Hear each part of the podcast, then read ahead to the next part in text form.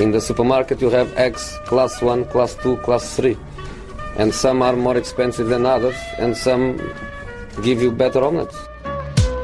That's the wrong information. Wrong, wrong, wrong information. I didn't say that. That's the wrong information. Do you think I'm an idiot? Wrong, wrong, wrong information. Now look at me when I talk to you. Your job is to tell the truth. Sillypodden tillbaka denna torsdag och eh, faktiskt till att börja med, jag ska vara ärlig här, vi har inte varit så bra på Serie A, måste jag säga, under de här avsnitten vi har haft här under den här coronapandemin och så vidare. Det har inte varit så mycket Serie A-fokus, men Serie A börjar ju faktiskt nu i helgen. Och vad då bättre än att ha bjudit in Babylona Kosravi tillbaka till Sillypodden-studion. Hur är läget? Det är bra tack, själv. Jo då, det är bra. Det är mycket poddande, mycket fotboll som måste väga upp eh, vardagen här nu. Man märker att det är ju precis fotboll man måste titta på varje kväll. Så att det Men det är är ju ganska fascinerande nice. tid. Man har ju saknat Jo. det. Jo, det har man ju. Sen kan det ju bli för mycket höll jag på att säga. Men vi får väl se hur det blir när man, när man har det. Men den här matchen måste man se, den här måste man se, den här måste man se och så vidare. Ja, det börjar bli lite svårt att planera allting runt omkring. Ja, och allsvenskan på det också. Just så det. blir det ju bara totalt kaos. Men det, det ska nog gå bra ändå. Eh, och eh, vi kan väl börja med att konstatera att det, är, eh, att det blir fotboll hela tiden. Det kommer inte ta slut när ligorna tar slut. För att nu har vi faktiskt officiella datum för Champions League. Eh, Uefa gick ut med de här nu att vi kommer få en turnering i Lissabon med enkelmöten i augusti över 12 dagar, 11 till 23 augusti. Det rör sig då om ja, totalt sju matcher, fyra kvartsfinaler, två semifinaler och en final. Och de åttondelsfinaler som är kvar ska spelas på respektive lags arenor. Europa League kommer att vara på samma vis, fast i fyra tyska städer. Jag har dem inte uppskrivna vilka fyra tyska städer det är, men de är inte de största tyska städerna, ska tilläggas. Och eh, damernas Champions League kommer att spelas i Baskien den 21 till 30 augusti. Eh, vad säger du Valby om det här beskedet? Känns det ganska rätt i dessa tider eller? Alltså det känns ju rätt att det bara är enkelmöten. Så att eh, om man ska avsluta säsongen måste man väl göra så. Ehm, jag blir lite tveksam till hur det kommer se ut i början på nästa säsong. För jag menar när ska man få in en försäsong och en paus och hela den här biten. Men mm. Det kommer ju vara även så att kvalmötena till exempel för Djurgården som har kvalat till CL kommer ju spelas i enkelmöten fram till playoff också. Så det kommer bli väldigt underlig uppladdning för nästa säsong CL då som planeras att starta någon gång i mitten av oktober istället för mitten av september som det brukar vara. Det man kan konstatera är ju att det här bådar ju dock lite ändå för vissa skrällar väl när vi kommer dit. För vi har ett Atalanta vidare, vi har ett Leipzig vidare. Att de skulle kunna gå in och skrälla i ett enkelmöte, där är ju inte helt otänkbart. det vore ju ganska fint om Atalanta tar den. Jag menar med tanke på allt som har skett i Bergamo och all sorg och så i staden. Så vore det ju inte helt fel med en superskräll i Champions League. Sen har de ju sett väldigt starka ut och jag tänker mycket av deras spel bygger ju på det fysiska och den här höga pressen. Har man kunnat hålla igång det nu så under uppehållet tänker jag. Så bör de ju kunna skrälla. Ja, man kan ju kan bli lite skrällar. Det har inte varit så många sådana i CL på sista åren. Men kanske nu när det blir lite enkelmöten. Något som också avgjordes i enkelmöte det var Coppa Italia-finalen igår. Vi Ja. kan väl börja där också. Eh, Napoli-Juventus slutade 0-0 och efter en straffläggning då så vart det Napoli som fick lyfta titeln. Eh, Dina tankar om matchen till att börja med? Vad vi... Jag skulle vilja säga att det var välförtjänt faktiskt. Eh, Jag tycker Napoli var det laget som var närmast segern även under ordinarie tid. Buffon gjorde ju ett par fantastiska räddningar. Och då är han ändå, vad är han, 42? Ja, det sa de Såg väl. oförskämt bra ut igår faktiskt. Ja, han var fruktansvärt bra. Alltså han var ju i princip match, alltså avgörande fram tills jag torskade på straffar då. Men, han var eh, ju definitivt bäst i Juventus skulle jag vilja säga. Eh, Såg väldigt, väldigt bra ut igår. Eh, Sen skulle jag vilja... Gattuso har ju hånats en del innan. Men jag menar, han ska ha cred här. Han har ju slagit eh, Lazio, Inter och Juventus på väg till finalen där. Eller Mm. i Juve i finalen. Så att det är väldigt, väldigt bra jobbat här med Napoli. Ja, verkligen var omtyckt av spelartruppen och alltihopa också. Man såg ju scenerna efter. Ja, han har ju, han har ju sorg i familjen också. Det här med systern Mm. som gick bort. Och så har han ju verkligen lyckats vända på hela det här äh, myteriet som var mot eh, De Laurentis och så. Det känns som att laget någonstans har hittat eh, en lagkänsla och verkligen strävar åt samma håll här. Eh, Det kan inte ha varit helt lätt att hantera det kaoset. Och det har han gjort väldigt bra. Eh, pragmatiskt Napoli. Det är inte samma Napoli som vi såg under Sarri. Eh, men mycket mera liksom lägre försvarsspel, aggressivt. eh, Och mera ja, vänta på sina chanser liksom. Mm. Vad tror du om Napoli i allmänhet om man tittar, om vi börjar där då i, med titta på Napoli just eh, till fortsättning. De har ju svajat i ligaspelet. Den här cuptiteln skulle man aldrig trott att de skulle ta väl när Gattuso kom in med tanke på hur det såg ut i klubben. Nej, och, och ska man vara ärlig så var det ju mycket bättre igår än vad det var mot Inter till exempel. Uh, tycker att de gjorde en mycket, mycket bättre match i finalen. Eh, så att det, jag, jag tror att överlag är det lite svårt att säga om. Hur ligger lagen till rent fysiskt? Jag menar Juventus har ju inte imponerat eh, nu. Nej. Och betyder det bara det här vanliga att Cristiano Ronaldo tar det lite lugnt nu och sen är han i topptrim till augusti då Champions League avgörs. Nej, det, Juve imponerade ju inte mot Milan i den semifinalen där innan heller. Även där 0-0. i Ja, det såg, det såg trögt ut. Det, det, här, det fanns inte heller det här som man väntar, väntar sig att se lite från Juventus. Den här extra växeln som kickar in. Det händer liksom inte just nu. Och jag vet inte om det handlar om liksom att man är ringrostiga, kanske har tränat lite för tungt. Jag har ingen aning, men det såg bara inte ut som det brukar göra. Oroväckande där i Juves straffmissar blev det ju också som de fällde avgörande i slutändan. Eh, Dybala missade först där, Meret som för övrigt hyllade Buffon enormt i sin intervju efter att ha varit matchhjälte också ska tilläggas. Eh, räddade och sen efter det Danilo som steppar upp med en bedrövlig ansats och eh, studsar fram och sen bara drar bollen rakt över. Man är inte förvånad efter att ha sett Danilo i Real Madrid väldigt mycket tidigare. Jag blev lite förvånad att han fick ta den. Alltså vad... Ja, eh, det blev jag också kan jag säga. Jag blev förvånad att han kom in som ytter dessutom med Quadrado som högerback när han väl byttes in. Det var otroligt det var- intressant. Så, så svag är han på att försvara att du väljer att spela Quadrado som högerback före att flytta ner en renodlad högerback till att spela Och det säger ganska mycket. Ja, det är intressant. Men om man tittar på just det där du nämnde nu med vilka som tog straffarna så kan man ju notera att en viss Cristiano Ronaldo faktiskt inte hann slå en straff. För de kan ju inte komma upp till fem straffar. Ronaldo brukar slå den här femte sista.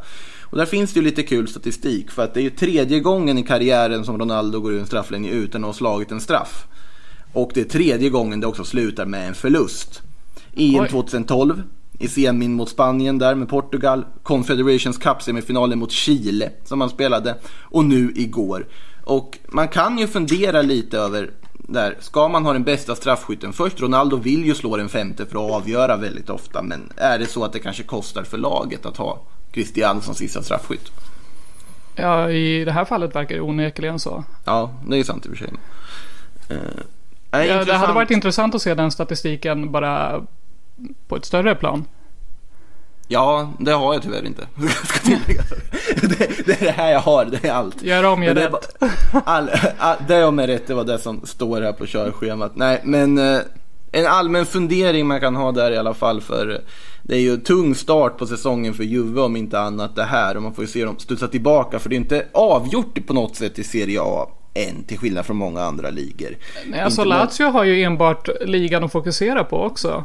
Eh, så att, och de, de har ju varit väldigt bra. Uh, känns som att de inte får tillräckligt mycket cred överlag när man diskuterar titelchanser och så. För jag menar, det, här, det är ett lag som har byggts upp under flera år. Eh, samma stomme, samma tränare. Och man har bara adderat kvalitet. Men dessutom utvecklats om man tittar på en spelare som Luis Alberto till exempel och, och så vidare som verkligen tar kliv. Ja, gud, ja. Och laget blir mer och mer sammansvettat. Man får de här rätt värvningarna med Iglitare som sportchefar där som gör ett fantastiskt jobb där och med eh, Simone Inzaghi på tränarbänken. Det finns ju en kontinuitet som bådar för någonting väldigt gott och det är ju bara en poäng som skiljer Juve och Lazio i toppen av Serie A inför då omstarten som kommer nu till helgen. Eh, är det någon särskild match i den här första omstartomgången som du är allra extra intresserad av? Ja, alltså själv är man intresserad av Inter Sampdoria. Den här matchen som eh, har skjutits upp här ganska länge. Eh, så den blir intressant då eftersom det är en match som man tar igen för att komma ifatt av resten av spelschemat. Men överlag så jag skulle vilja säga att de... Så Atalanta-Lazio där på onsdagen är väl den som blir mest intressant om man pratar rent... eh, Tabellmässigt. Ja. Ja, tabellmässigt och bara eh, bra match känns det som, rent spontant. Eh, ska ju sägas att det är ju ett gäng hängmatcher då, Inter Sampdoria bland annat, som kommer att spelas i helgen. Till att börja med Torino-Parma, Hellas, Verona mot Cagliari, Atalanta, Sassuolo och Inter Sampdoria spelas lördag, söndag. Och sen därefter en hel omgång då måndag, tisdag, onsdag. Eh, vad, om man tittar på Serie A-tabellen i allmänhet och några särskilda tankar. Det är ju toppstriden har vi pratat om här. Det finns ju en viss Europastrid också och en nedflyttning. Någon särskild strid där som du känner är extra intressant inför omstarten? Alltså platserna om Champions League blir intressanta, definitivt. Eh, jag tror liksom att eh, kommer Napoli kunna komma ifatt där får man en extra push. Eh, Roma behöver ju Champions League också på grund av eh, det rent ekonomiska om man ska vara eh, ärlig så. Det pratas ju väldigt mycket om att man kommer behöva sälja på grund av att man, på grund av financial fair play. Att det, det, det ser inte bra ut, det är väldigt rött just nu. Så jag tror att det blir, när transferfönstret öppnar så kommer det hända en väldigt mycket intressant. Sen är det ju såklart bottenstriden liksom. Brescia och Spal, är de redan avhängda? Ja, det måste de väl vara eller? Det Eller känns ju, Det är ganska många matcher kvar ändå. det, det är ju halva säsongen kvar nästan. Så att det är ju, eller, det, det är många matcher kvar som man vet inte. Men det känns ju inte som att Brescia kommer klara sig kvar. Det har ju kaoset med Balotelli. Eh, mycket rykten om Tonali ut. Frågan är ju hur man kommer tillbaka nu när det är dags att kicka igång igen. Det är ju må- oerhört svårt att veta, precis som i alla andra ligor som startat upp, vart de här lagen ligger. Hur har det varit liksom med träningsmatcher och sånt? Jag vet att i Premier League så spelar man ju lite så här dolda träningsmatcher mot eh, Championship-lag och så vidare nu inför starten. Men jag vet inte hur det har varit i Serie A. Jag tror att det har varit mera så här internt. Att man har lirat. Eh, Det har, inte, det har inte skrivits mycket om i alla fall träningsmatcher hit och dit. Eh, Där har det ju också med tanke på hur Italien har varit drabbat av Corona så har man väl eh, haft ögonen extra på sig att man sköter sig och det är masker på överallt och hela den biten. Eh, så man har väl inte velat chansa. Nej, det har ju varit en väldigt mycket längre diskussion också om de här säkerhetsprotokollen där inför Serie A-starten där man har gått lite fram och tillbaka mellan spelarfacket och ligan och så vidare. Hit och dit och hälsoministeriet, eller ministeriet vet jag inte om man ska kalla det men. Ja, i alla fall fram och tillbaka har det gått så att det har ju dröjt lite med att få det här datumet för att starta. Däremot har de varit väldigt snabba med att sätta ett datum för transferfönstren. Det är de enda som officiellt bara sagt att ah, men nu kör vi från september till oktober, punkt. Ja, det blir ett långt transferfönster. Det var det till 5 oktober va? Ja, fast det börjar öppna väl först i september. Ja, det är sant. Men det känns som att det börjar väl hända saker även innan. Sen går de väl, eh, blir väl officiella där första september antar jag. Ja, att de får gå till sina klubbar och så vidare. Så att där finns ju logiken. Men affärerna och det kommer ju bli bekräftade övergångar redan innan det sannolikt. Och sen får man väl se också, som med alla andra ligor återigen, hur det här fortlöper också med Ja, med coronapandemin som är långt ifrån över att om det kommer återfall och fler fall så kommer det ju i Serie A är det väl till och med extra hårda regler om isolering och så vidare i fallet att det dyker upp några positiva fall också. Så att ja, Ja, det, blir, det blir intressant att se vad som händer. Låt säga att två spelare i ett lag blir eh, smittade eller liksom. Mm. Vad gör man då? Är det, är det någonting som... Eh, Okej, man sätter de två i karantän, men vad händer med resten? Hur kommer det funka i ligan? Alla de här sakerna blir väldigt intressant hur man kommer sköta det rent praktiskt, även om protokollet är satt. Precis. Eh, så att, eh, men Serie A i alla fall planeras då alltså starta upp nu till helgen. Då är ju alla ligor, förutom franska som har ställt in för länge sedan, Ja. så är alla igång och eh, vi har ännu mer fotboll då som vi måste planera in i våra kalendrar. Eh, med det sagt kanske vidare till lite sillyrykten. Det finns en stor, stort smörgåsbord av sillyrykten här. Många plockade från Italien. Kan vi börja med någonting som är officiellt? Dries Mertens, kvar i Napoli till 2022. Ja, fast det var väl inte helt oväntat. Både han och hans fru trivs ju väldigt, väldigt bra i staden och har varit tydliga med det och har länge pratat om sin kärlek till just Napoli. Eh, sen Mm. så tror jag att han kanske eh, säkert hört sig för med andra klubbar. Men eh, att eh, de själva haft grundtankar om att de vill vara kvar. Han trivs ju enormt bra i Napoli och har sagt det hela tiden. Det är fint att se också att en sån här spelare som ändå pratas väldigt mycket om att PL-klubbar ska norra på återgrad och så vidare ändå bestämmer sig, "Ja, men nu stannar jag i Napoli och kör på några år till. Ja, jag Och- tycker också det. Ja, det, det är vackert att se och sen får man hoppas att det leder till något positivt också. Han är ju fortfarande viktig för laget och nu är det i och för sig kanske Insigne ännu viktigare i dagens Napoli än vad Mertens är och så vidare. Men fortfarande en väldigt kom, kom, kompetent fotbollsspelare utan tvekan. Ja, och sen Eh. tycker jag att han syns väl lite mer när han får... Nu har ju Milik fått spela. eh, Vilket gör att han inte får riktigt samma utrymme som han får annars när han själv spelar på topp. När du nämnde Milik nu tycker jag att vi hoppar över till det också för att Ja. det är ju ofta det ryktas lite fram och tillbaka om tongivande spelare mellan Serie A-klubb på ett annat sätt än vad det kanske gör i många andra ligor mellan toppklubbarna. Nu är det ju Juventus då som sägs vara intresserade av just Milik som har ett år kvar på kontraktet efter så där finns ju också en kontraktssituation. De Laurenti ska dock ha tackat nej till alla eventuella swap deals, det som Juventus försöker jobba med nu för tiden uppenbarligen. Och vill ha 50 miljoner euro. Och bland annat är det Bernadeschi som verkar vara en av de här spelarna man vill använda som någon sorts make-weight i den här dealen. Men är Milik någonting för Juventus ha ett liksom Sarri-lag tänker jag? Ja, alltså jag är ju väldigt svag för Milik. Tyvärr så har det ju de där knäna som inte riktigt håller. Så det är ju frågan, eh, vågar man chansa?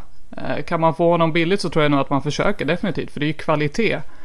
Och eh, det känns ju som en Sarri-spelare. Han är ju teknisk, rörlig forward.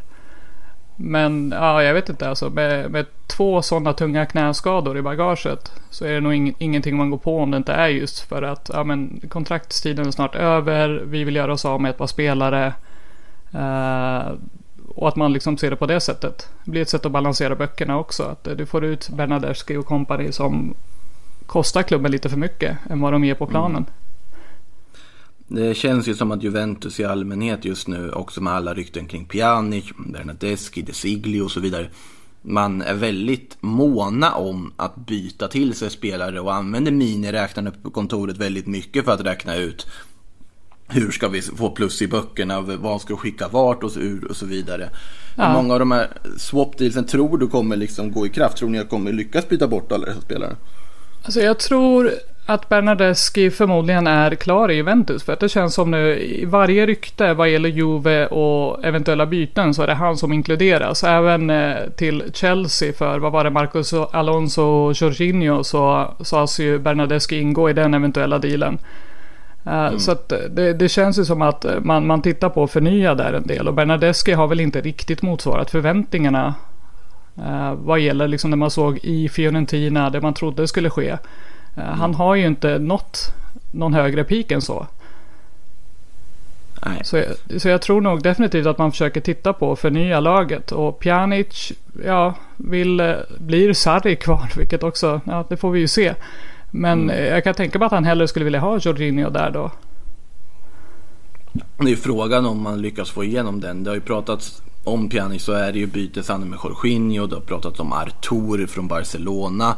Ja. Där är det, väl, det är väl den snarare där Pjanic helst skulle vilja gå men där kanske motparten minst skulle vilja gå. Om vi säger Ja. så. Så är det ju. Och han, har väl ryktats till BSG förut också. Eh, Pjanic. Precis. Paredes och Verratti har ju nämnts också som eventuella då. Ja, bytesroller med Pjanic. Så att det verkar man, des, man verkar desperata på att på något sätt byta bort honom mot något annat känns det som. Det känns det... Ja men det är väl lite, alltså Cristiano Ronaldo var ju inte billig. Eh, Den där Nej. lönen ska ju också in och sen i och med pandemin och så så blir ju intäkterna på ett annat sätt. Så jag tror att överlag kommer vi väl få se ganska mycket swap deals i sommar. Mm. Och inte bara då vad gäller Juventus utan klubbar överlag. Sen vet inte jag om jag skulle vilja förhandla med Chelsea just det. Hon är duktig. Hon är, hon är väldigt bra på att dra in pengar. Ja, och lyckas göra väldigt bra deals också uppenbarligen. Gud, med ja. Ziyech och Werner. Om man, de här priserna stämmer så är det ju fantastiska affärer man har gjort på sista tiden. Ja, Eh, verkligen. Sista två åren har hon ju varit eh, lysande skulle jag vilja säga med tanke på förutsättningarna. Det är, det är inga dåliga spelare man har tagit in och man har kunnat göra sig av med spelare som inte varit viktiga för klubben och få bra betalt. Mm. Utan tvekan. Eh, Juve blir man ju dock lite fundersam över sportcheferiet där måste man ju säga med Paratici och gänget. För att det känns ju man känns lite desperat att ha gjort det de senaste åren också. Men får lägga in en allmän fundering här liksom. Till exempel den här eh, Cancelo Danilo dealen. Nu ska jag inte hacka på Danilo för mycket men jag gillar att hacka på Danilo också i och för sig. Ja men det förstår jag ju. Ja, ja det, man Det gör är ju lite, det. det är lite tacksamt sådär. det, är- det är tacksamt att hacka på Danilo, stackar. Eh, men liksom den dealen till exempel. Det är så uppenbart att du försvagar egentligen laget när du plockar ut en Cancelo och tar in Danilo. Ja, Men men, det, men det där var väl bara för financial fair play. Ja, precis. Men det finns ju ändå att när det blir för mycket miniräknare av alltihopa. Ja men det är ju det det som är lite som det. deppigt nu överlag så är det ju att eh, Mm. man tittar ju mera på vad miniräknaren säger än vad en spelare kan tillföra klubben. Mm. Ja, precis. Eh, ska väl vidare här då. Eh, tillbaka till Napoli, det var ju där vi faktiskt började med Mertens. Napoli. Eh, precis, för Ledisport, eh, inte helt trovärdig källa för de brukar höftskjuta ganska fritt. Men eh, de menar att Napoli då ska ha hört för sig om Edinson Cavani som ju är på ja, fri transfer den här sommaren. Det pratas om Atletico Madrid, det har pratats om Inter också. Och nu kanske också Napoli. Vad säger du Babi om Edinson Cavani, en återkomst till Napoli? Hade ju ändå... Så rent dramaturgiskt är det väl jättefint. Är det inte det? Liksom den förlorade sonen återvänder och hela den biten. Eh, jag har svårt att se det hända med tanke på vad Cavani tjänar. Och lär vilja tjäna sina sista år då. Eh, och sen har du ju då att uh, Mertens precis förlängt över 30. Ska du plocka in Cavani också skadebenägen? Är han 34 nu? Är han så gammal? Jag vet inte. Nu åldersgissar jag ganska grovt. Jag tar över för psyk när han är borta. Ja men det är bra, någon måste åldersgissa. Det, det, det blir för lite åldersgissning när psyk inte är med annars. Eh, Ja, 33? men- Ja, alltså, Alltså, jag var ju nära ändå. Jag trodde han var yngre måste jag säga. Nej, men han har ju varit med ganska länge och då, Det har det har ju varit en del skador och han lever ju mycket på det fysiska. Mm. Eh, Så att det handlar ju helt enkelt om vad han i så fall skulle tjäna. För jag vet att när det har varit prat överlag om att han ska till Serie A så har ju just lönen varit något som man har hållit upp som en typ av brasklapp. Att det blir väldigt dyrt om man inte kör ett längre kontrakt och slår ut upp fler år. Nej, det, jag tror att det blir Atletico förr eller senare dock. Alltså, Ja, det, det, känns, ju som att det borde ske ja. Ja. Hur skulle du säga om Inter tar honom då? Du som ändå har vissa sympatier för just Inter. Nej, Ett par sympatier sådär. Uh, jag gillar ju Cavani. Mm. Absolut. Jag hade hellre sett den dealen när han lämnade Palermo än vad jag, eller Napoli liksom. Eh, men helst då, han var ju aktuell redan när han var i Palermo. Nu Mm. vet jag inte. Alltså det, det handlar helt enkelt om vad man gör med resten. Är det så att man gör sig av med Sanchez och skickar tillbaka honom till United och plockar in en Cavani. Ja, då kan jag se det hända. Men inte om det är så att det är Lautaro Martinez som försvinner och Cavani kommer in. Nej. Och då kan vi gå vidare till just Lautaro Martinez. Eh, det, vi har ju varit inne på det tidigare i den här podden också och i alla möjliga sammanhang att Barcelona är ju väldigt, väldigt, väldigt intresserade. Ausilio har ju varit tydlig från dag ett att ja, men han har en utköpsklausul. Betalar den så kan vi inte göra så mycket men vi kommer inte hålla på och eh, förhandla och dumma oss om honom i det här läget. Och Barcelona vill ju verkligen ha honom och därför ryktas det ju om alla möjliga former av swap deals även från Barcelonas sida till bland annat Juventus då och så vidare. Men eh, nu kommer det lite uppgifter här om att Junior Firpo kan vara en spelare som inte tycker det är intressant. Och han har väl ett Ja, han kostade väl runt 18-20. Nu gissar jag summor här. Det är nytt. Det tar det till en helt Ja, den är ny. Ja, den är ny. Inte helt lika befogad kanske med tanke på att det här är en sillypodd. Men i alla fall. Någonstans där runt 18-20 kostade han när han gick från Real Betis till Barcelona. Nu av någon anledning i det här ryktet så har ju det här värdet på Firpo höjts fast han har gjort de insatser han har gjort i Barcelona. Vilket är intressant. Men i alla fall runt 30-40 att han skulle då kunna användas som någon sorts Ja, alltså för att sänka priset i en eventuell Lautaro Martinez-stil. Vad säger du om det? Är inte problemet här att Barcelona ligger rätt risigt till om vi pratar rent ekonomiskt efter dealen med Griezmann? Och Coutinho. Eh, och Coutinho, ja den, den, den är svår att glömma. Gud, det är många dåliga deals här. Det, det är många miljardvärvningar som inte riktigt slagit rätt i Barcelona om vi säger så. Exakt, och då är ju frågan här att, ja jag förstår att de vill inkludera spelare, men vad är det som har gjort att Firpo skulle vara i närheten av en 40 miljoners värdering? Jag- Ingenting. Nej, absolut ingenting. Eh, intressant spelare, absolut, men Marotta var ju väldigt tydlig med att eh, vill, vill de betala klausulen så är det ingenting vi kan göra, då får spelaren bestämma sig. Eh, och har skjutit ner allt annat. Så får man ju se om man håller fast vid det eller om det är så att spelaren själv skulle trycka på och säga att han vill iväg. Mm. Någonstans tror jag att det landar i det. Är det så att Lautaro själv går in och säger att jag vill till Barcelona, jag vill att ni hittar någon typ av lösning. eh, får man ju se vad de gör. Jag har svårt att se att man går med på just Firpo. Det skulle väl vara om de vill göra Conte glad och säger att ni får eh, Vidal nu. Och då är frågan vad de värderar honom i så fall. Det är ju ganska svårvärderat. Det är ju svårvärderat i allmänhet också, särskilt med tanke på situationen som vi har, får man ju säga här. Att det är ju svårt att värdera fotbollsspelare i och med att man inte vet hur de här ekonomiska effekterna på sikt kommer vara. Man vet inte hur pandemin kommer fortskrida och att det blir ju svårare att våga låsa upp en spelare på ett dyrt kontrakt i väldigt många år framöver. Och därför så blir det ju väldigt oklart med hur transferpriserna är också. Men om vi tänker, tror Lautaro skulle gå så långt att han ändå lägger in någon sorts transferbegäran? Det tror jag inte. Som det ser ut nu så verkar de... Jag menar han säger ju absolut ingenting om de grejerna. Alla runt i hans entourage liksom är rätt tysta. Eh, så hittills verkar det ganska lugnt. Sen förstår jag att han som spelare, jag menar han är ju argentinare. Om Leo Messi ringer och säger jag vill att du kommer hit, vi spelar ihop. Eh, du, du får... Kom igen, det blir kul.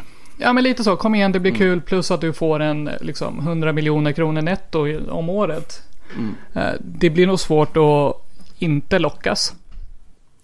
Ja, så är det ju. Eh, jag tror ju att Barcelona kan på något sätt skramla ihop pengarna. Är Ja, behöver de väl sälja en del? Ja, men det, det kommer de på något sätt hitta en lösning på, känns Jo, det som. vem, vem ska ta Coutinho liksom? Man måste väl sälja honom för över 80 för att ens gå liksom plus minus.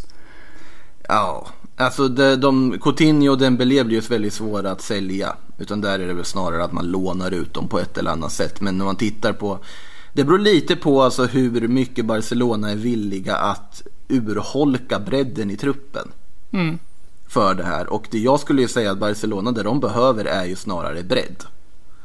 De, alltså det, det smartaste Barcelona skulle kunna göra i min bok är ju bara typ plocka hem Kukureya, plocka hem Jean-Claire Todibo och kanske även Carles Alenia. Bygg, ha, liksom, det är där problemet ligger. Spetsen i det här laget är ju fortfarande fruktansvärt bra och i absolut världsklass. Du behöver ju någon form av bredd så du kan börja rotera och göra lite så på det här sättet. För det finns ju ingen bredd. Vad är det? 16 seniorspelare var registrerat i Champions League i- efter Ja, det, vinterfönstret. det är illa och sen kan jag inte se, jag menar jag tycker ju Lautaro Martinez är väldigt bra och skulle gärna ha kvar honom flera år. Eh, jag kan väl inte se att det är just där det brister hos Barcelona just i år. Alltså inför nästa heller. Utan eh, okej, nu är ju Suarez kvar något år till. Och han håller ju. Så jag håller med- helt med dig om att det, det är bredden. Eller om man skulle lyckas få till den här Neymar-dealen bara för att skapa hype. Och det Ja, får det- inte samma hype kring en Lautaro Martinez som eh, hur talangfull han än må vara så är det ju liksom, det är inte Neymar. Nej, och båda kommer de inte lyckas få om vi säger så. Nej, inte med tanke på ekonomin. Nej, precis. Eh, då kan man kanske gå på en fri transfer istället. Det verkar i alla fall Roma fundera på att göra. För enligt trovärdiga källor, The Athletic, ska Pedro vara väldigt nära en fri transfer till Roma. Och eh, detta ska dessutom innebära att Pedro nu inte vill skriva på ett sånt korttidskontrakt för att spela klart säsongen med Chelsea i rädsla för att dra på sig en skada eller dylikt. Men eh, om vi bortser från just det här faktumet, Pedro till Roma till att börja med som spelare och så vidare. Vad tycker du om den eventuella dealen? Alltså den kan väl funka. Överlag så verkar ju PL-spelarna ha funkat i Serie A. Eh, och Ja, sen är ju alltså- Pedro, är väl, det är ju ingen stjärna men bra grundteknik, kan nog tillföra en hel del och sen så tycker jag att man eh, håller på att skapa någonting bra i Roma ändå. Mm. Det är ju lite stökigt där dock i, eh, bakom kulisserna där med eh, ägaren och så vidare. Som, det är lite, de är lite oense också efter den här, med den här Pedro-dealen och så vidare mellan sportchef och ägarskap. Ja, det är... Är det, är det bara Palotta som vill ha in Pedro på grund av gratis eller är det... Ja, men Ja, jag är inte ute och cyklar så är det tvärtom. Det är så? Eller jag är inte helt... Palotta i alla fall har fått kritik för någonting i det här sammanhanget. Jag ska ärligt talat säga jag inte läst 100%. Jag vet inte varför jag ens ger mig in i den här, på det här djupa vattnet här. Men det, det som står klart är i alla fall att det är st- strul med Palotta och andra personer i ledningen. Ja, fast det är väl lite grann normaltillståndet sista åren. Naturligtvis, så är det ju också. Eh, normalt är det så ganska många klubbar i övrigt att det är lite struligt i ledning. Ja, men jag tycker att Fonseca ändå eh, har gjort ett bra jobb eh, hittills. Det börjar bygga någonting som ser... eh, Det är kul att kolla på dem ändå. Ja, det gäller ju att lyckas köpa loss Chris Smalling också, skulle jag säga. Med tanke på hur fruktansvärt bra han har varit. Vilket är lite sjukt att man ens säger nu, men ja. Ja, men det, det, det ska, man ska även hylla, precis som man ska såga och eh, håna ibland. Så, Jo, nej, men han har, han har varit över förväntan bra. Han har varit eh, väldigt bra faktiskt. Ja. Eh, vad tror vi om Ralf Rangnick i Milan då? För där verkar det ju faktiskt bli av nu här snart. Eh, Sky och flera andra trovärdiga källor skriver att han ska vara klar för Milan i en så kallad managerroll. Där han då både får agera tränare och även får sportchefa på sidan av. Vilket i sin tur då sannolikt innebär att eh, klubblegendaren Paolo Maldini får eh, lämna ledningsgruppen. Ja, alltså då tar man in Ragnik så är väl då tanken att man ska bygga ungt och fokusera mycket på det här resale value och sånt där. Ehm, och då blir det ju någonstans en definitiv brytpunkt med det Milan man har varit förr. Alltså det, nu är det verkligen liksom att nu, nu måste vi börja om. Eh, det, det är ingen idé att liksom prata om titlar hit eller dit. Liksom. Vi, vi behöver bygga om, vi behöver bygga ungt, vi kommer behöva sälja av spelare för att finansiera och fixa. Uh, Ragnik som coach har jag väl ingen eh, jättekoll på om jag ska vara ärlig. Eh, däremot Eh, det så är ju väl... mer som sportchef och liksom talangutvecklare han har sitt eh, renommé kan man säga. Ja, och där, då kan jag ju förstå det med tanke på den ekonomiska situationen. Att man vill ha in någon som kan, eh, kan fotboll på det sättet. Ehm, att Maldini försvinner efter att Boban också har försvunnit lär väl... Får vi se hur fansen tar det. Och Zlatan kanske försvinner också då. För jag har svårt att se att han kommer bli kvar med Ragnik i managerrollen. Om man inte accepterar en väldigt mycket mer tillbakadragen roll i klubben och truppen. Ja, Och det, och det känns ju inte som Zlatan direkt. Eh, Inte direkt. Ra- Rangnick sägs ju ha satt ett veto på i alla fall av försäljningar av Donnarumma, Theo Hernandez, Benacer, Romagnoli och Calhanoglu. Så att... eh, också. Ja, tydligen. Enligt eh, calciomercato.com tror jag det var. Mm. Så att eh, det är ju intressant. Det är ändå... Om det är de, jag menar jag förstår ju att han vill ha kvar Donnarumma, Hernandez och Benacer och Romagnoli som en lagkapten. Mm. Calhanoglu förvånade mig. Ja, det förvånar mig också måste jag säga. Inte, han har väl sina stunder men känns ju inte riktigt som en spelare du bygger en offensiv kring om vi säger så på sikt. Nej, speciellt inte som han inte heller har motsvarat några förväntningar. Jag menar, vi trodde Mm. väl han skulle göra mer än vad han har gjort hittills i Milan. Sätta fler frisparkar om inte annat. Ja, men i alla fall det kunde man ju kräva tycker Ja, jag. åtminstone det. Ja, Eh. och sen får man ju se liksom hur tar Pioli det här. Det kan ju inte vara helt lätt att coacha laget säsongen ut och så veta att du ska out. Det är, ja, Milan är ju ändå också i en strid om att kanske lyckas få till någon sorts surge för att ta en CL-plats. Men det ska ju väldigt mycket till att de hittar alla de poängen som skulle krävas för det. Ja. Vad, vad säger vi annars om Milan som lag då i allmänhet inför den här omstarten? Det Blir, jag tycker det är väldigt svårt överlag nu när det har varit så långt uppehåll. Eh, Och, och en sia om hur lagen ser ut. Det som är positivt är väl att de flesta lagen har kunnat få eh, spelare som inte varit fit i form. Eh, spelare som har anslutit liksom, som kom i januari och så. Har ju fått träna på ett annat sätt. Eh, sen har man väl kanske inte fått träna med laget, vilket lär påverka vissa mer än andra. Men eh, jag tycker det är oerhört svårt att sia om. Mm. Eh, du nämnde ju Benazer här också som en av de här eh, untouchables som man ska tro de här uppgifterna då. Det är ju Benazer är väl den som också snackats mest om när det kommer till eventuellt dyra försäljningar och så vidare. Att det är ändå en hel del klubbar som verkar ha fått upp ögonen för honom efter den här tiden i Milan. Ja, både han och Theo skulle jag vilja säga är de som har Mm. varit mest beryktade vad gäller det. Eh, Och det förstår jag. Det är ju två väldigt bra spelare. Mm. Eh, Hernandez är ju väldigt, väldigt fin ytterback. Och Benazer på mittfältet tror jag kan ta ytterligare en nivå. Eh, Så det, det är ett bra köp. Ett av de bättre köpen de har gjort sista åren skulle jag vilja säga där. Så jag, men jag tror inte han försvinner nu i år då om Ragnik kommer in. För det känns väl som en typisk spelare man vill bygga på om man vill ha en yngre kärna. Också med de liksom egenskaperna han har på mittfältet också. Att det, det är verkligen en spelare som ändå kan bära ett mittfält om han får fortsätta utvecklas på det sättet han har gjort. Så det ska kanske bra för honom att stanna och inte typ gå och bli bara en i mängden i ett city eller någonting också. Beroende men det- på hur Milan utvecklas. Exakt. Och sen beroende på vem man tar in och har bredvid liksom. Vad han, vad han spelar för typ av fotboll Ragnik. Eh, vidare då, vi var ju på tal om duktiga innermittfältare så ska vi väl ta upp Sandro Tonali, nämnde han lite kort här också när vi pratade om Brescia. Men eh, han ryktas ju naturligtvis bort fortfarande en av de mest lovande innermittfältarna vi har i Serie A. Eh, Celino där, ordförande i Brescia, har varit ute och pratat som man ju ganska ofta gör i alla möjliga sammanhang. Eh, Inter och Juventus har båda frågat om honom och det har även andra lag. Men Celino menar att Tonali då föredrar att ta en flytt inom Italien till en av de större klubbarna. Var tror du att Tonali skulle passa bäst? Uff, den är svår. Jag tror att han... Eh, det är ju en väldigt ung spelare. Han har gjort en halv Serie A-säsong. Eh, så att eh, sett till det så eh, har han ju haft en impact som jag tror få förväntade sig ändå. Man trodde nog att det skulle vara lite svårare när han kom upp från Serie B med tanke på ålder och så. Jag tror faktiskt han hade funkat, och det här är jättetråkigt svar, men jag tror han hade funkat bra i båda lagen. Eh, För att det det är en oerhört talangfull spelare och han är mångsidig.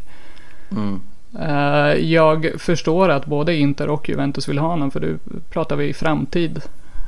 Och eh, kan vara en av de bärande spelarna i landslaget om man håller de här eh, höga förväntningarna som är på honom. Sen tror jag att allt handlar ju om pris här. Cellino sägs ju vilja ha kring 50 miljoner euro. Men det var ju innan eh, Corona. Frågan är vad värderingen blir om man åker ner i Serie B. Och sen har du allt annat runt omkring. Så att... Ja, Det finns, en, finns, ja.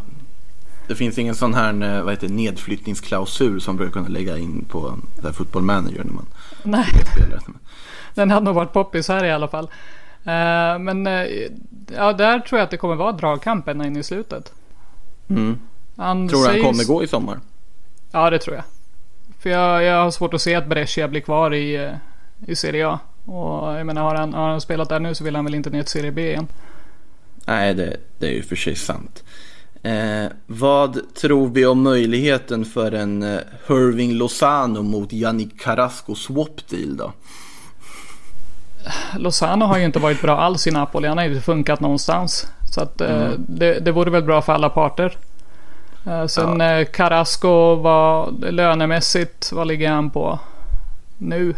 Väl, Han borde ju ha en ganska god slant. Vi ska tillägga det att det är ju då Rafa Benitez som då tränar Dalian i Kina. Som har öppnat för att det faktiskt diskuterat en Irving Lozano mot Yannick Carrasco swap deal med då De Laurentiis och Napoli. Eh, Carrasco är ju då han som spelar i Dalian och Lozano är ju i Napoli. Eh, Carrasco är en sån där spelare som bara var tråkigt att han gick till Kina när han gick till Kina. För han är ju alldeles för ung Mm. för att jaga pengarna där. och han har ryktats tillbaka till Europa i princip sen han åkte till Kina. Ja men så och är det ju. varit. Ja, det, Och det har vore ju varit- fint om han faktiskt kom tillbaka. Ja. Kan jag tycka. Jo, han var ju allt för bra för att gå dit redan då han gick också. Jag kan väl tycka att det är lite tråkigt om Lozano drar dit. Ja men han har inte tror funkat alls i Napoli. Men eh, ja, jag håller med. Jag hade ju hellre sett honom i en liga i Europa än i Kina faktiskt. Mm. Eh, vart ser vi helst Robin Olsen då? Någonstans där han får spela. Ja, det är ju ett problem där. Han fick ju inte spela i Roma. Det blev då en flytt till Cagliari. Men då flyttade han också till en klubb där det hade en Kragno som var skadad och ja, borde ju vara tillbaka nu. Och då med tanke på hur bra Kragno har varit tidigare är ju då första valet. Eller inför säsongen här nu. Han bör ju vara det. Kranjo har ju varit väldigt bra. Så att, eh, jag tror att Olsen får svårt att övertyga om att han bör spela före honom. Och med det sagt så är det ju då såklart lite flyttrykten kring vår svenska landslagsmålvakt och då är det Sporting Lissabon enligt portugisisk media som har varit lite intresserade. Sporting verkar väl inte, kanske inte en helt dum anhalt ändå eller? Nej, det kan ju funka. Får ju spela i Europa, eh, utmana ändå i toppen. Spela regelbundet är väl det viktigaste känner jag. Precis. Eh, vidare här då eh, ta lite ett intressant rykte här på att eh, Manchester United har ju Ja, de, de har ju varit intresserade av Jadon Sancho, det är ju ganska uppenbart och det pratas hit och dit om när ska Sancho värvas och så vidare. Men det verkar inte ha kommit in något ja, officiellt bud på något sätt. Däremot så verkar man redan ha börjat se över väldigt många olika B-alternativ till Jadon Sancho på alla möjliga sätt och vis. Eh, här har vi två stycken som har dykt upp här innan jag, när jag satte ihop detta körschema. Eh, Corriere dello Sport skriver att United ser Sengis Ynder i Roma som ett eventuellt budgetalternativ. Och France Football säger att man ska ha hört för sig om William i Chelsea som jag har ett utgående Oj. kontrakt.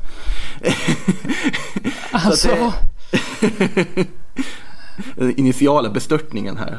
ja men lite så. Du kan inte säga Jadon Sancho och Changes Ynder och Willian i samma mening. Alltså, det känns ju inte schysst någonstans här. Ja, det, det, jag, jag, I'm just a messenger i det här fallet. Well, I'm jag- shook.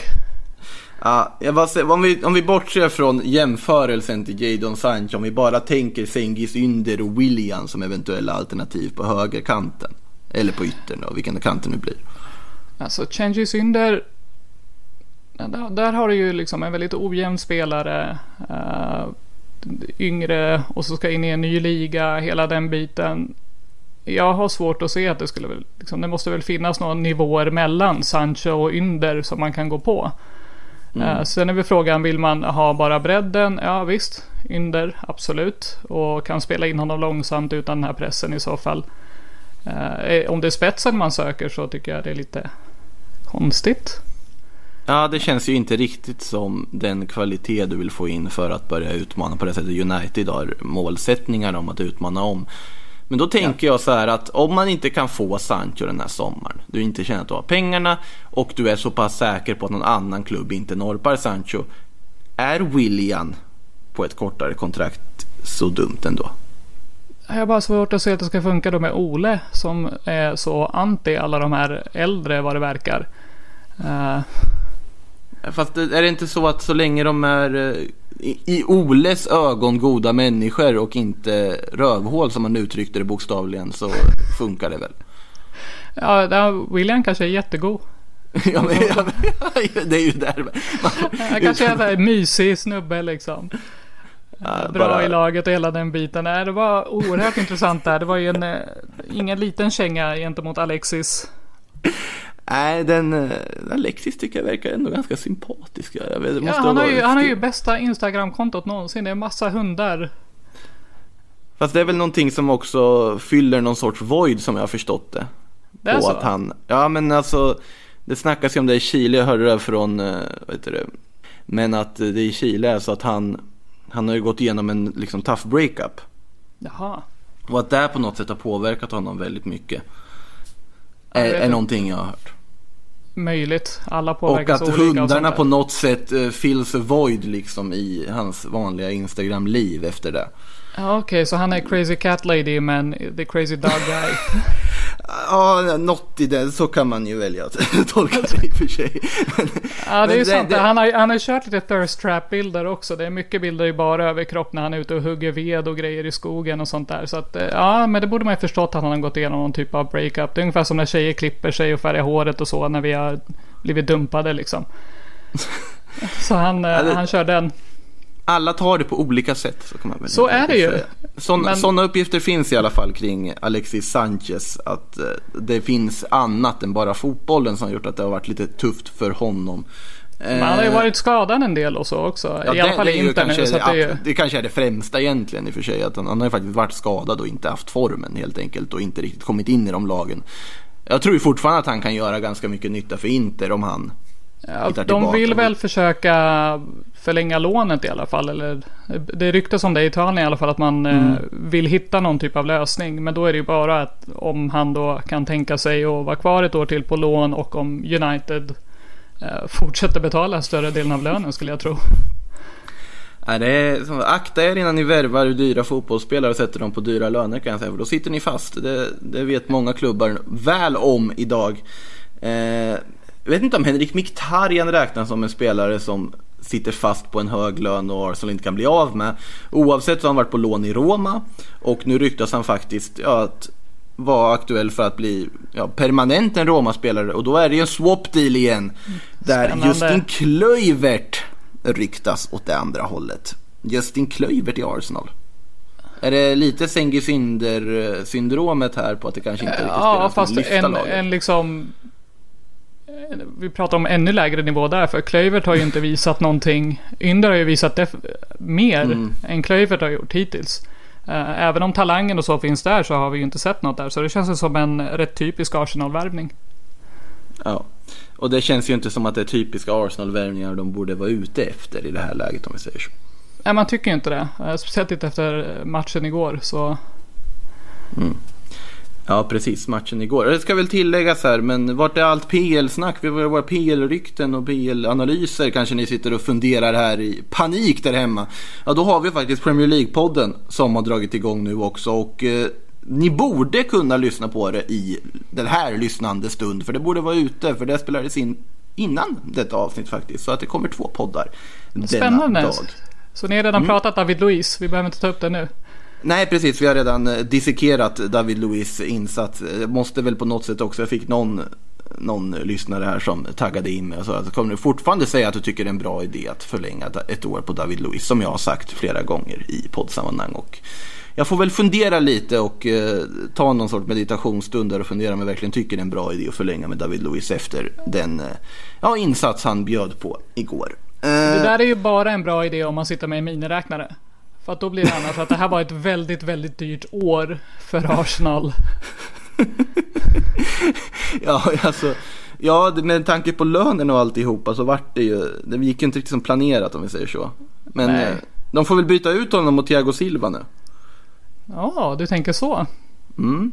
Eller jag, jag, jag gillar ju konstellationen David Luiz, Thiago Silva i allmänhet. Det finns någonting vackert med den. Jag vet inte om jag är lurad av den här bebisbilden på de här random ungarna som liknar. Thiago Silva. Det är du. Ja, det är jag. Ja. Men det, det finns någonting fint med den. Det känns tryggt att se det. det liksom, man blir glad av att se det här mittbacksparet. Jag blir i alla fall det.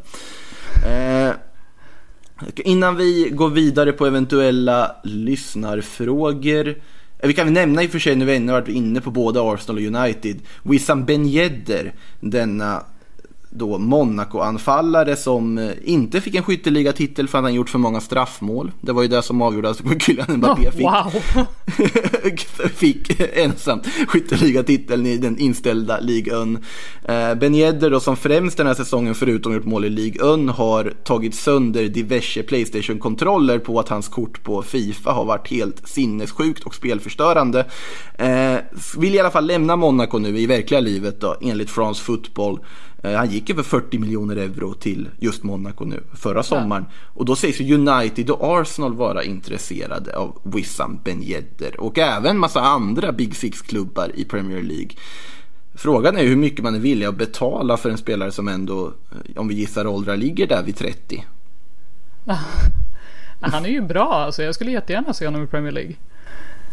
Ja, kanske. Ja, jag, jag som spelar Fifa vill inte se honom i Premier League för då kommer han dyka upp i väldigt många fler lag där. Ah, du tänker så. Okej, men Ja, men då, Wissam Ben då lobbar vi för att han stannar hemma då. I. Ja men alltså han har ju gjort en grej av det också lite här nu att han när hans då så kallade Team of the Season-kort kom ut här nu nyligen så tweetade han ju själv ja, hur många, hur många har för, kontroller har jag förstört idag? På att han vet om hur hans kort är totalt över, övervärderat. sett. Wissam är en jättebra forward men hans kort är vi kan säga så här, han kostar mer än Pelé och Maradona i spelet. Oj. Alltså det specialkortet då. Och det säger väl det mesta om hur överdriven Wissam Ben Yedder har varit i år. Och han har blivit känd på det här sättet. Han har byggt ett varumärke på alla Fifa-spelare som tror att sådana som inte tittar på fotboll och växer upp nu och tänker att Wissam Ben Yedder är en av världens bästa fotbollsspelare.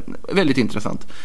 Eh, men i alla fall, han ryktas till Premier League och eh, vi, måste väl ta upp det här också att Regina återvänder till Serie B. Det är ju i sig vackert. Man minns ju Regina från Shunsuke Nakamuras prime när han slog in frisparkar Ja, det var ju fint. Ja, Mycket vackert. Och nu på tal om gamla spelare man minns. Så Jeremy Menez är på väg. Åh, det var på väg, på väg i flyg för några dagar sedan till att skriva på för Regina när de ska spela Serie B. Och Mauro Zarate ryktas också in. Att Det här har ju alla möjligheter att bli ett episkt lag. Alltså Menes är ju den här äh, supertalangen teknisk som bara var för korkad för att bli så bra som man hade kunnat bli. Så det här älskar man ju att han är tillbaka. Ja, och, och Zarate dessutom verkar vara på väg in då till Serie B. Det kan bli kul att se Reginas återkomst till italiensk elitfotboll. Eh, ska vi ta lite sådana här frågor också då? Eh, ska se hur många som har dykt upp här. Eh, ska vi se, Marcus Andersson frågar Lucas Hernandez till Chelsea. Ja, det ryktas ju lite kring det. Vi var inne på hans brorsa Theo där i Milan, men Lucas till Chelsea, vad, vad tror du om den dealen? Är det, är den vettig, vettig grej för Chelsea att göra? Ja, varför inte? Så Ja. jag, alltså, jag, det är ju en bra spelare, så jag menar, varför skulle det inte vara en vettig deal för Chelsea känner jag? Rent spontant.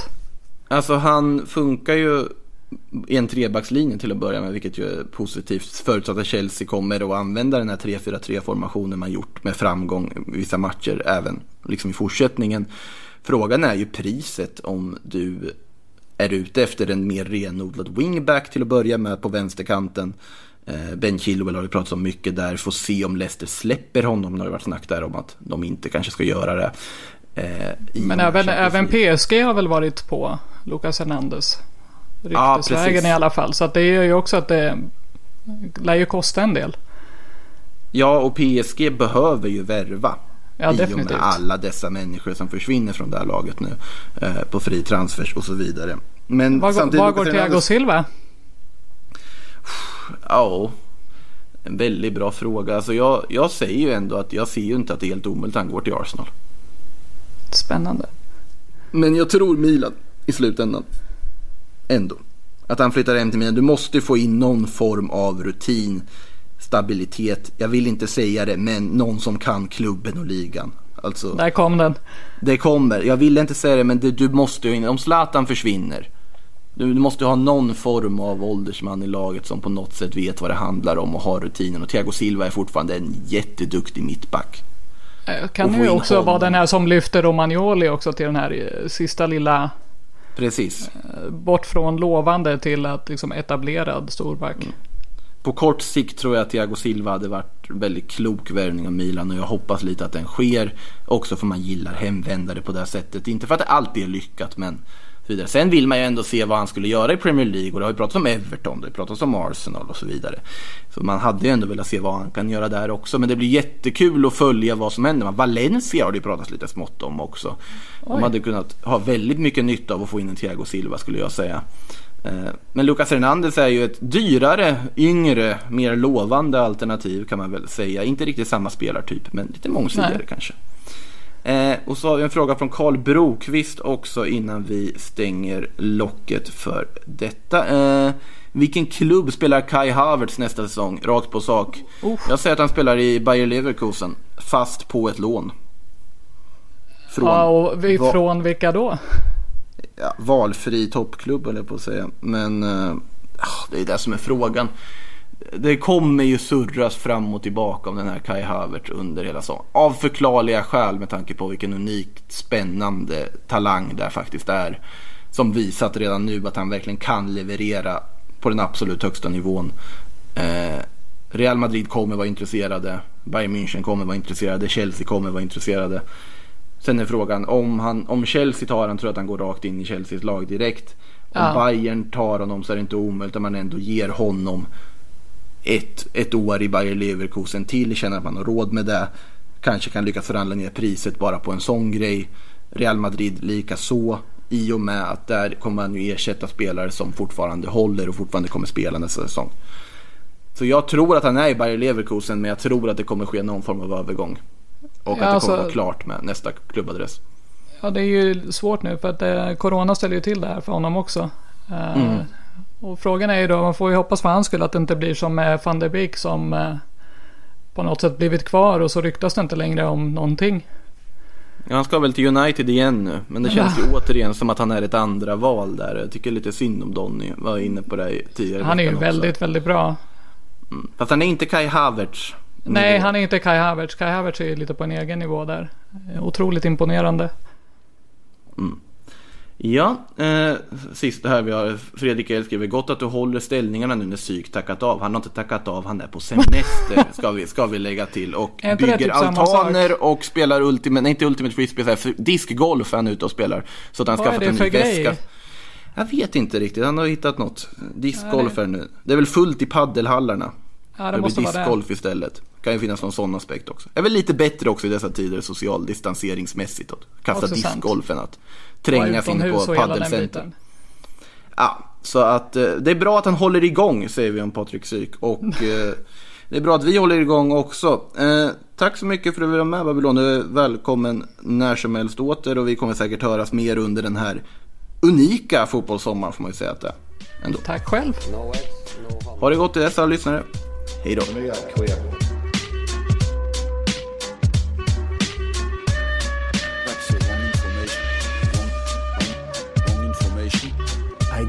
Didn't say. That's the wrong information. Do you think I'm an idiot? Wrong, wrong, wrong information.